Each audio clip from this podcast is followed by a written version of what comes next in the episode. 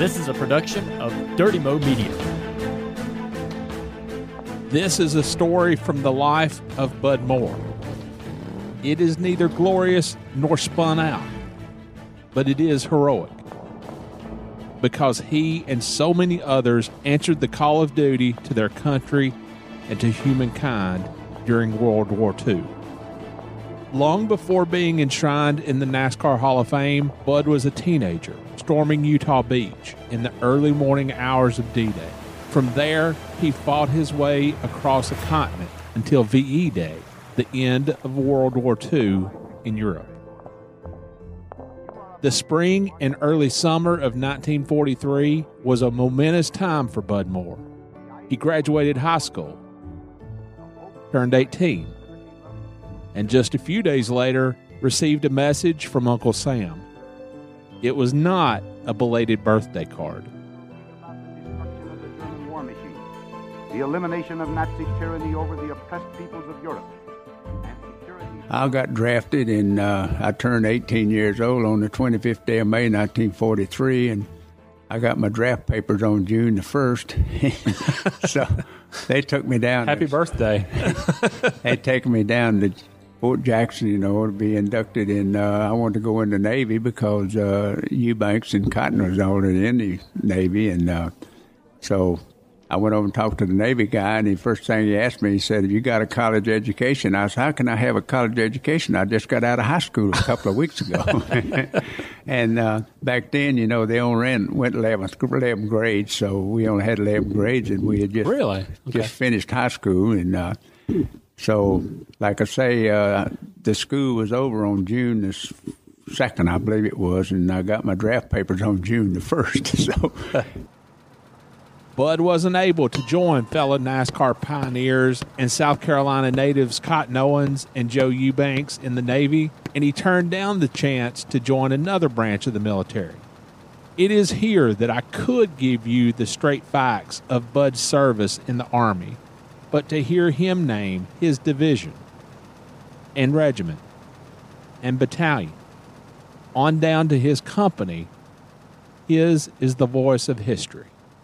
It was it's something, you know, and uh, going having to go into the army and do what I did. And I finally told them. They said, "Well, you'd make a good marine." I said, "No, just put me in the regular army," and that's what they did. And I was in the infantry, and I was in the 90th Infantry Division and uh, 359th Infantry Regiment, and uh, I was in D Company, First Battalion, and Heavy Weapons Company. They call it. We had water cooled machine guns and 81 millimeter mortars. Bud did not experience combat until almost exactly a year after receiving his draft notice. When he did, it was on D Day, June 6th, 1944.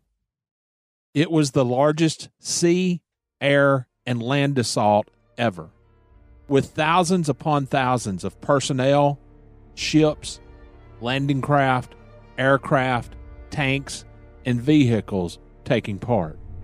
It turned the tide of the war and world history. This was a deal, you know, it, uh, with all the training we went through and all this, and uh, knowing all the stuff that I went through in World War II, and uh, especially, you know, uh, hitting the beach on June the 6th, 5 o'clock in the morning, one of the first waves going in. And our regiment was attached to the 4th Infantry Division, which made the assault, and we all went in at the same time. And uh, our other two regiments, the 357 and 358, didn't come in until D plus 6. Bud left off a landing craft into the waters off Utah Beach, the westernmost of five major attack points that day. He was delivered straight into the gaping maw of hell. Going in there on that day, and like got drowned that day because the Navy guy driving the landing craft he didn't drive all the way in where we were supposed to be in knee deep water, and we wound up was in water about over our head. And, and I got off, I had a 51 pound tripod on my back and also my backpack and all this. And I stepped in a shell hole and trying to get, get out of that water and went under and I like got drowned. And finally I did get out of there and I just head straight across the beach, got on the other side and I sat down behind a sand dune still trying to get the water, spitting up the water and everything, get where I could breathe. And it, it, it, it just turned, you know, 19 years old and all this. And I said I couldn't believe what was happening with all the guys getting hurt and people, you know, and all this of what was going on. By the end of that day, more than 23,000 American soldiers had landed at Utah Beach, and Bud Moore was one of the first. 197 were killed. One young man was near Bud when he received a direct hit. Bud would tell reporter Jim McLaurin years later, he just disappeared. I was so scared, I didn't know what to do.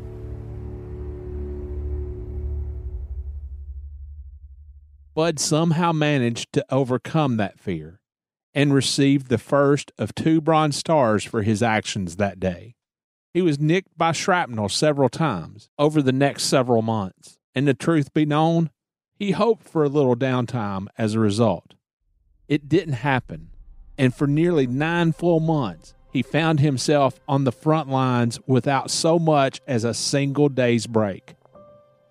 It's just, uh, you know, with all the stuff we went through and uh, getting wounded the five times that I did, I wasn't completely wounded where I didn't report back to the front lines. I got shrapnel wounds and all this stuff, and they what was so amazing, they send you back to the aid station. I'd be laying, you get in my foxhole, and uh, they'd have an air bust over, you know, and then Yeah. we finally decided what was going on. We, I'd dig my foxhole, and then I'd dig back underneath and put to get about a foot of dirt on top of me. So I- Really? I could roll up underneath it. And but still, you know, when you're out in the field and you're advancing and all this stuff, shells land and you get splattered with, with shrapnel. It was so amazing. they send you back to the aid station. We get back there and they'd pick the shrapnel out of you and do this and and uh, they'd paint it with Merthiolate, that old red looking stuff, and uh, put a band aid on and send you right back to the front lines. I think maybe I said, well, at least I may be back there for a day, but that didn't work. When the 101st Airborne found itself surrounded in Bastogne, Belgium that winter during the Battle of the Bulge, Bud headed there with elements of General George S. Patton's Third Army. Bud actually encountered the famous general on a handful of occasions. I saw General Patton at least three or four, three times I know on the front lines, and uh, the biggest thing you know about going to Bastogne and uh, the, when they had the 101st Airborne all surrounded up there, Rommel and all that, was kicking the daylights out of them. And Patton, we just made the Moselle River crossing, and Patton pulled us back, our division back across the back, and we was in this little town. And uh, Patton was standing on the courthouse step with a big microphone, and he he briefed us, said, "Now, I know you boys ain't had a hot meal or anything on this part, and you you've been doing this and doing that." And he said, "We got a bad situation. We got it 90 miles away, and uh, Rommel's got the 101st surrounded up there in Bastogne." He said, "We got to go up there and get them out." And uh, he says, "We got to leave." He said, "We're going to leave in 45 minutes. We're going to kill every SOB on the way," and we did. The second of Bud Moore's two Bronze Stars came about as the result of basically being in the wrong place at the right time during the Battle of the Bulge. Yeah, we uh, we jumped off on the attack, and uh, the lieutenant he they was going on one way, and um, he said, "Moore, I think it'd be safe y'all take this jeep and go around in." And he showed me on the map. I had the map looking at it. So we got up on top of this hill, and uh, there's a house down at the bottom of the hill, and I seen a German soldier running it. So I had a water cooled machine gun mounted on the dash of that jeep. I started firing on the windows and everything in that house, and one German soldier run out the backside, and I seen him go one way, and this other come out with his hands up.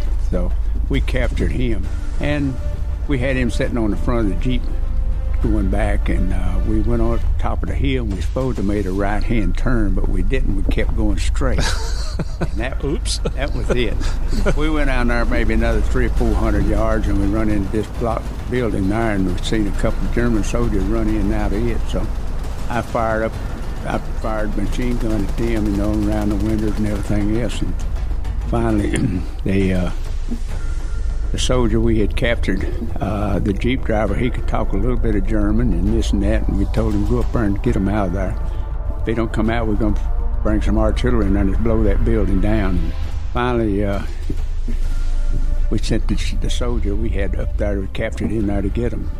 finally here they come back out, and, and I never seen like I don't know how many enlisted men there were, and had five German officers. And I think a total is about 21, 22. I don't know, remember now exactly, but here they all come out of there, and I couldn't believe it.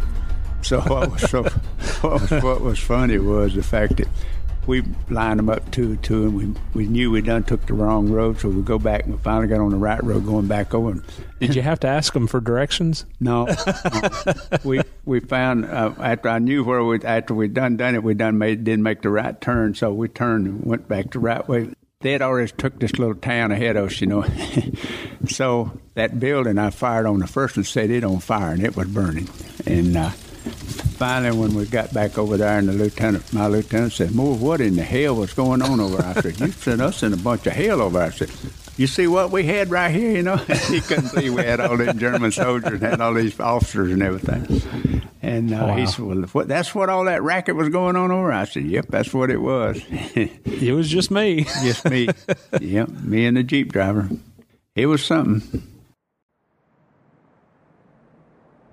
More than five decades later, Bud Moore had an instant recall for dates and specific details. He got his draft papers on June 1st, 1943. He was in D Company of the 1st Battalion of the 359th Infantry Regiment of the 90th Infantry Division. And then there was this the date of his most serious injury and his return to action. Only other time I got wounded real bad uh, was with his machine gun. I got shoot, shot through the right hip. And that was on February the 22nd, 1945.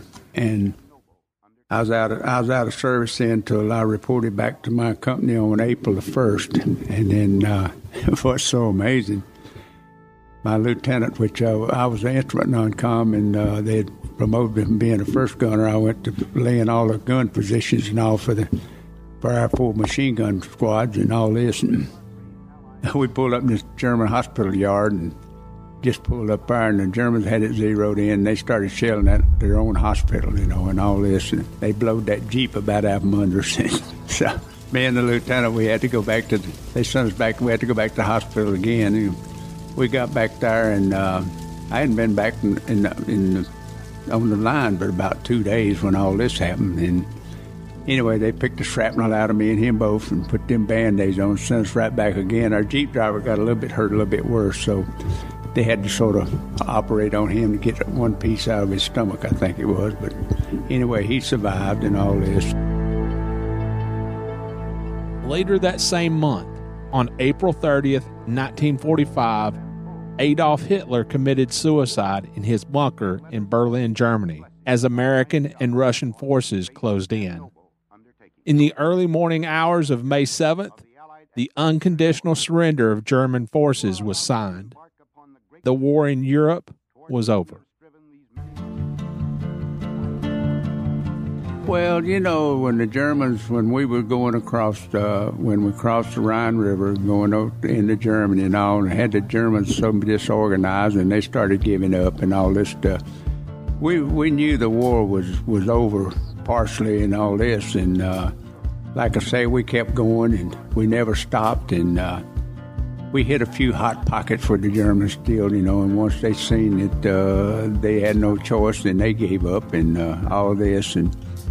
I mean, it was a happy feeling for all the American soldiers to know that we done won the war and all this. And like I say, we met the Russians uh, right out of Pilsen, Czechoslovakia. We were 12 miles out of Pilsen. We met the Russians. We shook hands and all with the Russian soldiers and all this. And then that was on May the 2nd or May the 3rd in uh, 1945. And uh, the thing was, uh, word come down that uh, the war was over May the 8th. So that was one of the biggest thrill that uh, most all the soldiers had, and we did some celebrating. I'll tell you that. There is simply no way to fully describe the smile that spread across Bud's face as he mentioned the celebration. It was not one of victory. It was not one that was excited to share the story. It was not one of mere bravado. It was one of sheer relief. He'd made it. Several months later, Bud Moore boarded the USS Excelsior troop transport to begin the long journey home. He never returned to Europe. You know, the people have asked me several times, you know, says, uh, why hadn't you gone, have you ever gone back over there since the war? And I said, no. He said, why is that? I said, well, I left too many friends of mine over there and all this, and I said, when the 50th year anniversary came around, Union Oil offered to send me and my wife over there and have somebody in a limousine pick us up and start down at Utah Beach and go all the way across Europe just about we went because when the war was over, I was 12 miles out of Pilsen, Czechoslovakia. And uh, so I told them, I said, no, I, I, I don't want to go back over there. And they says, why is that? I says, well, I just feel like it I wouldn't know what was happening, wouldn't know the towns or anything else, because all them we'd blowed off the map. I wouldn't know what, what they were looking like now anyway. Yeah. And I said, I don't think that that'll work. And I said, the biggest thing when I left for coming home in 1945, I got on that on the USS Excelsior was a boat coming back to from back to the United States. And I, when I walked on that game plane, I looked up to the Lord and I said, Lord, if you just get me back these five thousand miles, I got to go and get me back home. I promise you one thing: I won't be back. And I ain't never went back. Bud Moore started tinkering with race cars not long after he returned to the United States and his native South Carolina. 10 different drivers, including five NASCAR Hall of Famers, won a total of 63 races for Bud Moore Engineering.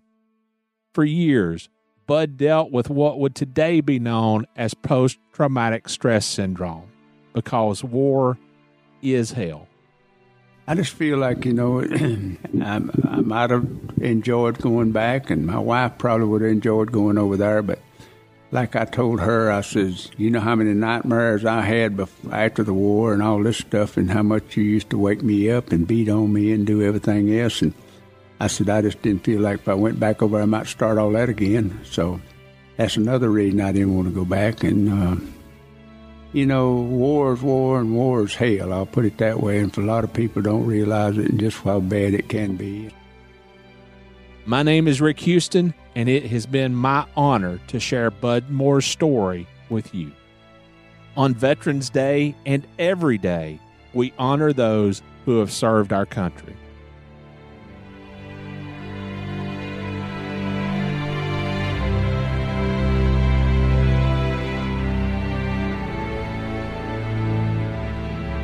Glorious Racing Stories is a production of Dirty Mo Media, hosted by me, Rick Houston.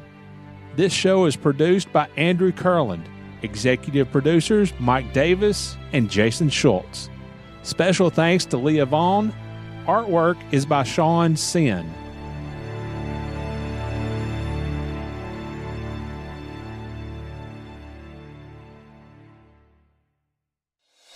Check out Dirty Mo Media on YouTube, Twitter, Facebook, and Instagram.